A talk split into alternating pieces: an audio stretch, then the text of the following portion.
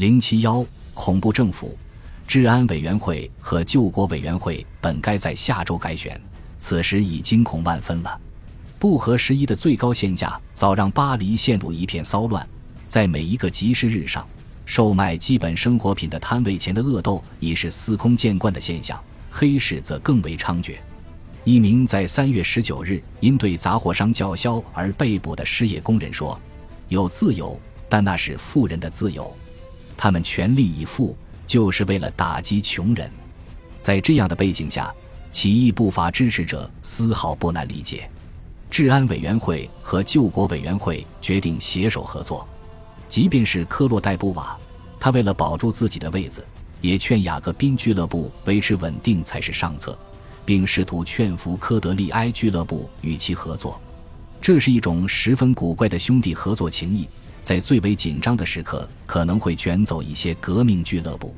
科德利埃俱乐部同意了，他们接下了人权宣言上的黑布，以示诚意。但是龙森和文森两人对这样的举动很不满，他们继续要求清洗。支持他们的是埃贝尔，有时候埃贝尔比他们两人叫嚣得更起劲。救国委员会一直没有行动，他在三月十一日和平地完成了自己的改选。罗伯斯庇尔休完一个月病假回来，委员会的势力才有所强化，他开始还击。三月十三日，圣卢斯特代表救国委员会谴责外国阴谋集团到处散播的阴谋，目的就是要行贿并最终诋毁代议制政府，饿死所有的巴黎人。圣卢斯特的发言刊印了数千份，在首都传阅。发言的语词十分夸张，指责各派系分裂了国民意志，指控起事行为实际是对抗人民自己，因为权力在人民手里。圣卢斯特的发言并不是针对某个人，但是却把埃贝尔、文森、龙森还有他们的追随者以及一切可能的支持者都包括进来。这些人大概有二十多位，在随后的两天内都被捕了，被送交到革命法庭。公诉人弗基耶·坦维尔受救国委员会之令，不管付出什么代价都要给这些人定罪，所以这是一次彻头彻尾的政治审判。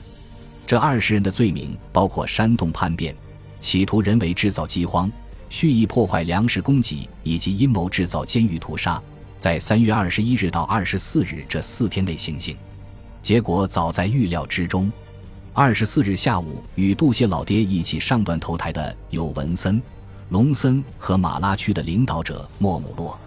因外国阴谋集团一案获罪的还有众多外国人，包括克洛兹。面对着断头台前一如既往拥挤的人群，他告别了他深爱的人们，但断头台前的人群也颇有敌意。最终无套裤汉放弃了那些宣称为他们而战的人，那些最忠诚的代言者。警察报告很清楚地证明了巴黎百姓动不动就完全相信弗基耶·坦维尔那套胡编乱造的指控。救国委员会也必须指控有人阴谋制造饥荒，同时又颁布了风月法令。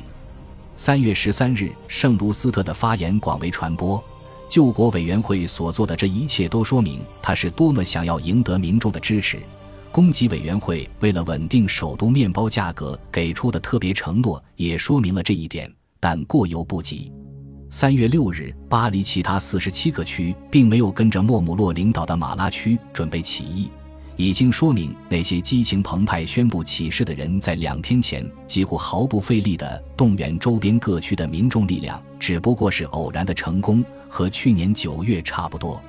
即便他们鼓动成功，也丝毫没有理由相信他们的呼吁会赢得别人的支持。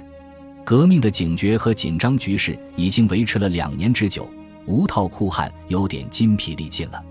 他们的很多目的都已经实现，打击囤积的要求写入了法律中，在全民征兵、最高限价、全面逮捕疑犯这些方面也都颁布了法令，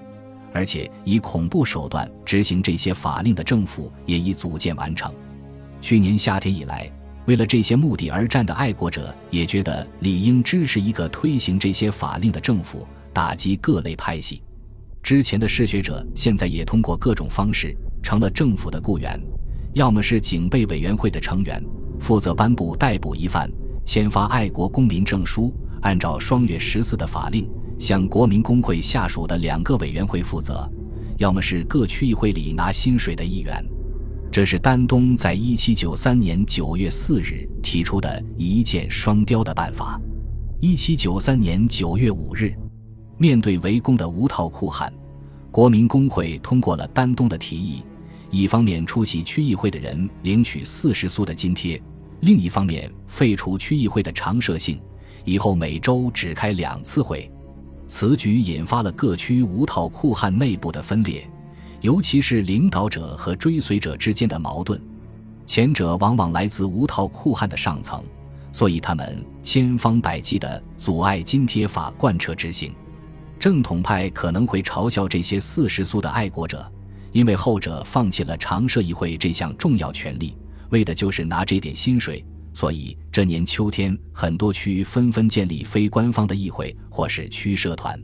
但是最活跃、最讲求实际、经验最丰富的无套酷汉已经被挑选出来进入国家各级机构。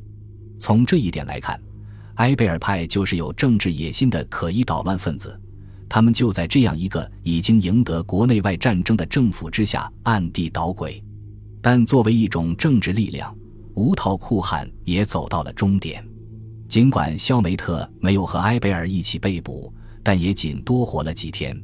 四月十三日，肖梅特和那些被认为是他的支持者的人一起上了断头台，其中有前巴黎大主教戈培尔。作为巴黎公社独立的喉舌，肖梅特的死也代表了巴黎公社命运的终结。巴黎公社花了一周时间，才对国民工会推翻所谓埃贝尔派阴谋表明立场，所以认定他们和埃贝尔派有所牵连。也是依靠这个借口，国民工会在四月底下达了全面清洗巴黎公社的法令，之后公社完全慑服于救国委员会的控制。同样的罪名也落到了早已丧失主意的革命军头上。之前有人认为隆森可能会带领他们叛变。三月二十七日，革命军解散。身为革命军恐怖所害的农民、教士，还有那些生活还算宽裕的公民，到现在真的可以松一口气了。巴黎那些嗜血成性的民众强加于这个国家头上的恐怖统治，好像很快就要结束了。几乎没有人能预见恐怖还会延续多久，因为此时牢牢掌控恐怖的不是无套酷汉，而是政府，结果可能比先前更糟糕。恭喜你又听完三集，欢迎点赞留言，关注主播，主页有更多精彩内容。